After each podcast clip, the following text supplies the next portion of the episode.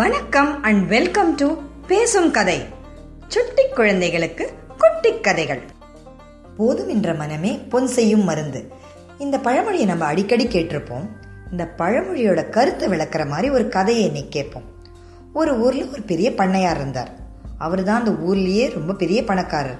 அவர்கிட்ட நிறைய விவசாய நிலம் இருந்தது. அவர்கிட்ட வேலை செய்யறதுக்கு நிறைய ஆட்கள் இருந்தாங்க. அவர்கிட்ட நிறைய பணம் இருந்தது. ஆனா தங்கிட்ட இருக்கிற பணத்தை எப்படி இன்னும் அதிகப்படுத்துறது? எதுல முதலீடு செஞ்சா அதிக லாபம் வரும்? அப்படின்னு எப்பவுமே அவருக்கு ஒரு யோசனை ஓடிட்டே இருக்கும். அப்போ அந்த பண்ணையார் வீட்டு பக்கத்துல ஒரு விவசாயியோட நிலம் இருந்தது. இந்த விவசாயி வீட்டில் இந்த விவசாயி அவனுடைய மனைவி அவருக்கு ஒரு சின்ன பையன் அவ்வளவுதான்.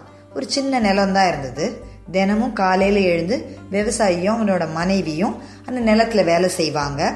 அதில் வர பொருட்களை வச்சு தன்னோட வாழ்க்கையை நடத்திட்டு வந்துட்டு இருந்தாங்க. மதியானம் கொஞ்ச நேரம் வேலையை நிறுத்திட்டு மூணு பேரும் சேர்ந்து உட்காந்து சாப்பிடுவாங்க. அதுக்கப்புறம் கொஞ்ச நேரம் ஓய்வு எடுப்பாங்க. அதுக்கப்புறம் சாயந்தரம் திருப்பி வேலை செய்வாங்க. ஒரு அஞ்சு மணி ஆச்சுன்னா வேலையெல்லாம் நிறுத்திட்டு விவசாயி தன்னுடைய மகனோட விளையாட போயிடுவான். அந்த வீட்டில் எப்பவுமே ஒரு சந்தோஷம் ஒரு கலகலப்பு எப்பவுமே இருந்துச்சு. இந்த பையன் சாயந்தரம் அஞ்சு மணி எப்போ ஆகும்? அப்பா எப்போ நம்மளோட விளையாடுவார்? அப்படின்னு அவனும் ஆவ ஆவலாக இருப்பான். அப்பாவுக்கு என்ன உதவி செய்ய முடியும்னு சின்ன சின்ன உதவிகள் செய்வான். அவன் விவசாயியும் மனைவியும் மனம் விட்டு ரொம்ப நேரம் உட்காந்து பேசுவாங்க. அப்படி அந்த வீடு பார்க்கறதுக்கே ரொம்ப சந்தோஷமான ஒரு இடமா இருந்தது. இந்த பண்ணையார் வந்து இதை அடிக்கடி பார்த்துட்டு இருந்தார் கவனிச்சிட்டு இருந்தார். இந்த விவசாயிக்கிட்ட அதிகமாக பணம் இல்லை அது நமக்கே தெரியும். அவன் மனைவியை பார்த்தாலும் நிறைய நகை போட்டிருக்க மாதிரி தெரியல. ரொம்ப பணக்காரங்க மாதிரி எதுவுமே தெரியல. இவனை விட எல்லா விதத்துலையும் என்கிட்ட அதிகமாக தான் இருக்குது ஆனால் அவன் வீடு தான் ரொம்ப சந்தோஷமாக இருக்குது எனக்கு நல்ல குடும்பம் இருக்குது என்கிட்ட எல்லா வசதிகளும் இருக்குது என்கிட்ட இல்லாததே ஒன்றும் இல்லை. ஆனால் அவனை மாதிரி என்னால் ஏன் சந்தோஷமாகவே இருக்க முடியல? அப்படின்னு இந்த பண்ணையாருக்கு ஒரே யோசனையாக இருந்துச்சு. இதை யோசிச்சு யோசிச்சு நாளடைவில் அவருக்கு சரியாக தூக்கம் கூட வரல. நம்மக்கிட்ட என்ன என்னதான் குறை இருக்குது நம்மக்கிட்ட என்ன என்னதான் குறை இருக்குதுன்னு அவர் யோசிச்சுட்டே இருந்தார். இதனால் அவருக்கு சரியாக தூக்கம் கூட வரல. இந்த கவலை அவரோட முகத்திலே தெரிய ஆரம்பிச்சது. அப்போ வந்து அந்த வெவ் அந்த பண்ணையார்கிட்ட ஒரு விசுவாசமான ஒரு அசிஸ்டண்ட் இருந்தார். அந்த அசிஸ்டண்ட் வந்து இவரோட முகம் ரொம்ப கவலையாக இருக்கிறத கவனிச்சார். உடனே ஒரு நாள் பண்ணையார்கிட்ட வந்தார். ஐயா உங்கள் முகத்தை பார்த்தா ஏதோ கவலை இருக்கிற மாதிரி தெரியுது. ஏதோ நீங்கள் யோசிக்கிற மாதிரி தெரியுது.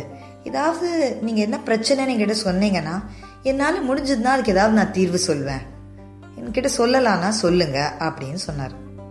உடனே வந்து பண்ணையார் சொன்னார் தன்னோட பிரச்சனை எல்லாத்தையும் சொன்னார் தன் கவலை என்னங்கிறத தெளிவா அவனுக்கு விளக்கினார். உடனே அந்த அசிஸ்டன்ட் சொன்னார் சரி ஒரு ரெண்டு நாள் டைம் கொடுங்க. நான் போய் என்னன்னு பார்த்துட்டு வரேன் அப்படின்னு சொன்னார். ஒரு ரெண்டு நாள் ஆச்சு.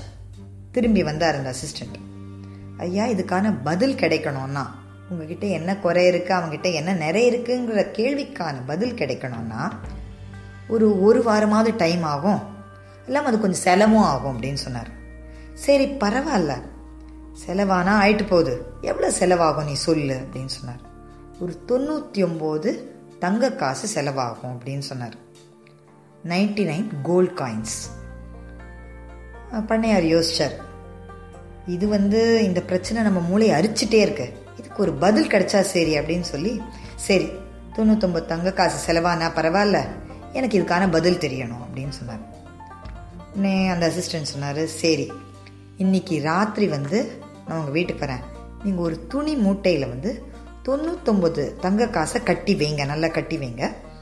அதுக்கப்புறம் உங்கள் வீட்டுக்கு வந்து என்ன பண்ணுறதுன்றதை நான் சொல்கிறேன் இன்னைக்கு ஒரு பத்து மணிக்கா நைட் வரேன் நான் அப்படின்னு சொன்னார். ஆனால் ஒன்று ஞாபகம் வச்சுக்கோங்க தொண்ணூத்தெட்டு தங்க காசும் இருக்கக்கூடாது நூறு தங்க காசும் இருக்கக்கூடாது. கரெக்டாக தொண்ணூத்தொம்பது தங்க காசு எண்ணி நீங்கள் அதில் கட்டி வைக்கணும். அப்போ தான் உங்களுக்கு வந்து இதுக்கான விடை தெரியும் அப்படின்னு சொன்னார். சரின்னு சொல்லி பண்ணையாரும் கரெக்டாக கட்டி வச்சு காத்துட்டு இருந்தார் நைட்டு அசிஸ்டண்ட் வந்தார். வந்து இவரை வந்து இந்த தங்க காசையும் எடுத்துக்கிட்டு இவர் வந்து அந்த விவசாயியோட வீட்டுக்கு கூப்பிட்டு போனார். ரெண்டு பேரும் மெதுவாக போய் யாருக்கும் தெரியாமல் விவசாயி வீட்டு ஜன்னல் வழியாக அந்த தங்க மூட்டை காசு மூட்டையை அப்படியே மெதுவாக போட்டு திரும்பி வீட்டுக்கு வந்துட்டாங்க. பண்ணையார் வீட்டுக்கு வந்தோடனே அந்த அசிஸ்டன்ட் சொன்னார் நீங்கள் வந்து அடுத்த ஒரு வாரம் இந்த விவசாய வீட்டில் என்ன நடக்குதுன்றத பாருங்க. ஒரு வாரத்தில் உங்களுக்கு புரிஞ்சிடும் அப்படின்னு சொன்னார். உடனே பண்ணையாரும் மறுநாள் காலையிலேருந்து இந்த வீட்டை கவனிக்க ஆரம்பிச்சார். மறுநாள் காலையில் விவசாயியோட மனைவி ஆஸ் யூஷுவல் முதல்ல எழுந்தா. எழுந்தோடனே ஜன்னல் பக்கத்தில் அந்த தங்க காசு மூட்டை இருக்கிறத பார்த்தா ஒரு மூட்டை இருக்கிறத பார்த்தா உடனே விவசாயியை எழுப்பி என்னமோ இருக்கு பாருங்க அப்படின்னு. ரெண்டு பேரும் அதை பிரித்து பார்த்தாங்க. உள்ளே பார்த்தா தங்க காசு. அவங்களால நம்பவே முடியல. பயங்கர ஆச்சரியம். அட நமக்கு சரியான அதிர்ஷ்டம் அடிச்சது போல இருக்குன்னு ரெண்டு பேரும் நினைச்சாங்க. எப்படி இந்த தங்க காசு வந்திருக்கும் அப்படின்னு யோசிச்சாங்க. ஒருவேளை இப்படி இருக்கலாம் அப்படி இருக்கலாம்னு யோசிச்சுட்டு கடைசியாக ஒரு முடிவுக்கு வந்தாங்க. ஏதாவது ஒரு திருடன் வந்து இந்த வழியாக வந்திருக்கணும். அவன் வந்து ஓடி போகும்போது அவன் கையில் இருந்த மூட்டையில் இருந்ததுலேருந்து இந்த தங்க காசு மூட்டை இங்கே விழுந்திருக்கும். அப்படி தான் இந்த தங்க காசு இங்கே வந்திருக்கணும்னு நினச்சாங்க. உடனே அவங்களுக்கே மனசு திருப்தி ஆயிடுச்சு. ஓகே இது நம்ம யார்கிட்டேயும் திருடலை நமக்கு தானாக வந்த அதிர்ஷ்டம். இதை நாமளே வச்சுக்கலாம் அப்படின்னு வச்சுக்கிட்டாங்க. இந்த விவசாயியோட மனைவி கேட்டால் இதில் எவ்வளோ தங்க காசு இருக்குன்னு கரெக்டாக எண்ணி பாருங்கள் நிறைய இருக்கு போல இருக்கே அப்படின்னு. உடனே விவசாயியும் எண்ண ஆரம்பித்தான் தொண்ணூத்தொம்பது தங்க காசு இருக்குன்னு சொன்னான். ஏங்க யாராவது போய் கரெக்டாக தொண்ணூத்தொம்பது தங்க காசு மூட்டையை கட்டி வச்சிருப்பாங்களா? ஏதாவது வீட்டில் கட்டி வச்சதா கூட ரவுண்டாக நூறு காசு ஐநூறு காசு அப்படி தானே கட்டி வச்சுருப்பாங்க. நீங்கள் சரியாக எண்ணல நகருங்கன்னு சொல்லி அவ எண்ணான் ரெண்டு தடவை மூணு தடவை நாலு தடவை எவ்வளோ எண்ணினாலும் தொண்ணூத்தொம்பது தங்க காசு தான் இருந்துச்சு. இப்போ அவங்களோட சந்தோஷம்லாம் அப்படியே போயிருச்சு. என்னடா இது? நம்மக்கிட்ட நூறு தங்க காசு இருக்கும்னு நினச்சோம். தொண்ணூத்தொம்பது தான் இருக்கு போல இருக்கே. அப்படின்னு அவங்களுக்கு தொண்ணூத்தொம்பது தங்க காசு கிடைச்சதுல இருந்த சந்தோஷம் போய் இப்போ அந்த ஒரு தங்க காசு எக்ஸ்ட்ராவா இல்லைங்கிற சோகம் வந்துருச்சு. உடனே விவசாயி சொன்னா ஏய் கவலைப்படாத. நம்ம கொஞ்சம் கஷ்டப்பட்டு சம்பாதிச்சோன்னா இன்னும் கஷ்டப்பட்டு வேலை செஞ்சோன்னா இந்த ஒரு தங்க காசை நம்ம எப்படியா சம்பாதிச்சிடலாம்? அப்புறம் நம்ம கிட்ட முழுசா நூறு தங்க காசு இருக்கும். அப்படின்னு சொன்னான். விவசாயியோட மனைவிக்கு இந்த ஐடியா ரொம்ப பிடிச்சிருந்தது. ஆமாம் ஆமாம் நம்ம வயலில் இன்னும் கொஞ்சம் எக்ஸ்ட்ரா டைம் வேலை செய்யலாம். அதே மாதிரி எனக்கு கூட நல்ல கூடை பின்ன தெரியும். நான் நல்ல கூடையெல்லாம் பின்னித்தரேன் நீங்கள் அதை கொண்டு போய் சந்தையில் விற்றீங்கன்னா அதுக்கும் காசு கிடைக்கும். நம்ம சீக்கிரமாக அந்த ஒரு தங்க காசு சம்பாதிச்சிடலாம் அப்படின்னு சொன்னான். சரி மறுநாள் கடகடன்னு எல்லாரும் வேலையை ஆரம்பிச்சாங்க ரெண்டு பேரும். வயலில் ரொம்ப நேரம் வேலை செஞ்சாங்க. அதுக்கப்புறம் மதியம் வந்து மூணு பேரும் சேர்ந்து உட்காந்து கூட சாப்பிடல. முதல்ல விவசாயியும் அவனோட மகனும் போய் சாப்பிட்டு வந்துட்டாங்க. அவனோட மனைவி வயலில் வேலை செஞ்சுட்டு இருந்தா அதுக்கப்புறம் அவங்க ரெண்டு பேரும் வேலை செய்ய வந்தாங்க. விவசாயியோட மனைவி போய் சாப்பிட்டா. சாயந்தரம் அஞ்சு மணி ஆயிடுச்சு அது வரலும் நிறுத்தாமல் வேலை செஞ்சுட்டு இருந்தாங்க அஞ்சு மணி ஆறதுக்காக அந்த பையன் வெயிட் பண்ணிட்டு இருந்தான் என்னடா இது? அஞ்சு மணி ஆச்சு அப்பா விளையாட வரலையேன்னு நினச்சி அப்பா வாங்கப்பா விளையாடலான்னு சொன்னான். டேய் எவ்வளோ முக்கியமான வேலை செஞ்சுட்டு இருக்கேன்னு தெரியுமா இதை விட்டு இப்போ விளையாடலான்னு சொல்கிற போ ஓரமாக போய் உட்காந்துக்கோ வேணும்னா அப்படின்னு சொல்லி விவசாயி வேலை செஞ்சுட்டே இருந்தார். அதுக்குள்ளேயும் அவர் மனைவி அங்கேயும் கூப்பிட்டார். வாங்க நான் வந்து கூடையெல்லாம் பின்னி வச்சுருக்கேன். இந்த கூடையெல்லாம் எடுத்துகிட்டு போய் சந்தையில் விற்றுட்டு வாங்க. விவசாயியும் கூடை எடுத்துகிட்டு சந்தையில் விற்க போயிட்டார். இந்த பையனுக்கு ஒன்றுமே புரியல. என்னடா அது? நம்ம வீட்டில் ஜாலியாக விளையாடிட்டு இருப்போம். இது என்ன இன்றைக்கி ரொம்ப டென்ஷனாக இருக்காங்களே அப்பா அம்மாவும்? நினச்சிட்டு பேசாமல் சோகமாக உட்காந்துட்டான் அப்பா வரத்துக்காக எதிர்பார்த்தான். அப்பா வரத்துக்கு ரொம்ப நேரம் ஆயிடுச்சு. அந்த பையன் அதுக்குள்ளேயும் சாப்பிட்டு தூங்கிட்டான். அவன் கொஞ்சம் காசு எடுத்துட்டு வித்த காசு எடுத்துட்டு அப்பா வந்தார்.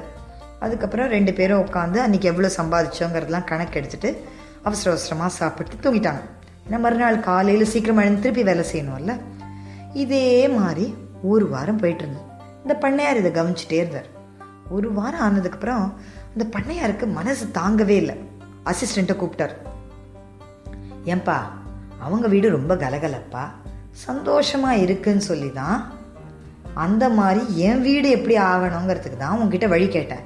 இப்போ பார்த்தா நீ என்னடானா என் வீட்டை மாதிரி அவங்க வீட்டை மாற்றிட்ட அவங்க வீட்டில் ஒரு சிரிப்பு சத்தம் கூட கேட்க மாட்டேங்குது இப்போ. என்னதான் ஆச்சு? எனக்கு ஒன்றுமே புரியலையே அப்படின்னு சொன்னார். உடனே அந்த அசிஸ்டன்ட் சிரிச்சுட்டே சொன்னார். ஐயா இது வரைக்கும் அவங்க தன்னோட நிலத்துல என்ன விளைஞ்சதோ அதை வச்சு அதை விற்று அதில் வர பணத்தில் தன்னோட வாழ்க்கையை அமைச்சுக்கணும்னு யோசிச்சு நல்லபடியாக திருப்தியோட வாழ்க்கையை வாழ்ந்துட்டு இருந்தாங்க ஆனால் எப்போ அவங்க கையில் தொண்ணூத்தொம்பது தங்க காசு கிடச்சிச்சோ அவங்களுக்கு வந்து அதை நூறாக்கணுங்கிற ஆசை வந்துடுச்சு. அந்த ஒரு தங்க காசை எப்படி சம்பாதிக்கலாம் அப்படிங்கிறதுக்கான பல வழிகளை தேடுறாங்க. அந்த தொண்ணூத்தொம்பது தங்க காசே தங்களுக்கு அதிகங்கிறது அவங்களுக்கு தெரியவே இல்லை. அந்த ஒரு தங்க காசுக்காக அதிகமாக வேலை செஞ்சு செஞ்சு அவங்களோட வாழ்க்கையில இருந்த நிம்மதியும் சந்தோஷத்தையும் இப்போ தொலைச்சிட்டாங்க. யார் ஒருத்தர் தன்னுடைய வாழ்க்கையில் தனக்கு தேவைக்கு அதிகமாக செல்வத்தை சேர்த்துட்டே இருக்கணும்னு நினைக்கிறாங்களோ அவங்க வாழ்க்கையில் எப்போவுமே நிம்மதியும் சந்தோஷமும் இருக்காது அப்படின்னு அந்த அசிஸ்டண்ட்டு சொன்னார். அப்படியே மூஞ்சில் ஒரு அரை விட்ட மாதிரி இருந்துச்சு பண்ணையாருக்கு. அடடா நம்மக்கிட்ட இல்லாத பணமா? இந்த ஊர்லேயே நாம் தானே பெரிய பணக்காரன். ஆனால் நம்ம எப்போவுமே நம்ம பணத்தை இன்னும் எப்படி அதிகமாக்குறது? இன்னும் எப்படி நிலம் வாங்குறது? இதை பற்றியே யோசிச்சுட்டு இருந்தோமே தவிர நம்மக்கிட்ட இருக்கிற பணத்தை வச்சு சந்தோஷமாக வாழணும் நம்ம என்றைக்குமே யோசிக்கலையே. எவ்வளோ பெரிய குறை நம்மக்கிட்ட இருந்தது? திருப்திங்கிறது தான் அந்த விவசாயிக்கிட்ட இருந்துச்சு. அந்த குணம் அந்த நல்ல பண்பு தான் நம்மக்கிட்ட இல்லை அப்படிங்கிறத பண்ணையாக புரிஞ்சுக்கிட்டார். உடனே ஒரு தங்க காசை எடுத்தார். அசிஸ்டண்ட்டை கூட்டிகிட்டு போய் அந்த விவசாய குடும்பத்துக்கிட்ட நடந்தது எல்லாத்தையும் சொல்லி மன்னிப்பு கேட்டார். என்னை மன்னிச்சிருங்க நான் இப்படி ஒரு பாடம் கற்றுக்கணும்னு என்னோட அசிஸ்டன்ட் இந்த மாதிரி ஒரு வழியை சொன்னான் அதனால ஒரு வாரம் உங்க குடும்பத்தோட சந்தோஷத்தை நீங்க தொலைச்சிட்டீங்க. இனிமேலாவது நம்ம தேவைக்கு அதிகமாக பணம் சேர்க்கணுங்கிற ஆசையில் நம்ம எப்போவுமே நம்மளுடைய குடும்பத்தோட சந்தோஷத்தையும் நம்மளோட நிம்மதியும் எப்போவுமே தொலைச்சிடக்கூடாது அப்படின்னு சொன்னார். இந்த பெரிய பாடத்தை எனக்கு கற்றுக் கொடுத்ததுக்காக இந்த நூறு தங்க காசு நீங்களே வச்சுக்கோங்க. இது எனக்கு வேண்டாம். ஆனால் முன்ன போல நீங்கள் சந்தோஷமாக எப்போவுமே இருங்க. அப்படின்னு சொல்லிட்டு பண்ணையார் திருப்பி வந்துட்டார். தன்னோட வாழ்க்கையில இனிமே போதுங்கிற மனசோட இருந்து நிம்மதியாகவும் சந்தோஷமாகவும் வாழணுங்கிறத அவர் முடிவு பண்ணார். யார் ஒருத்தன் தன் தேவைக்கு அதிகமாக பணத்தை சேர்த்து இன்னமும் பணம் தேவை தேவைன்னு ஓடிட்டே இருக்கானோ அவனுடைய மனசுல வந்து என்னைக்குமே நிம்மதி இருக்காது. அவனுக்கும் அவனை சுற்றி இருக்கிறவங்க வாழ்க்கையிலையும் என்னைக்குமே சந்தோஷம் இருக்காது. போதுங்கிற மனம்தான் என்றைக்குமே நிம்மதியும் சந்தோஷத்தையும் தருங்கிறது தான் இந்த கதை நமக்கு உணர்த்துற நீதி.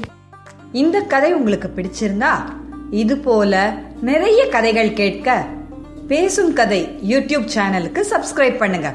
நன்றி வணக்கம்.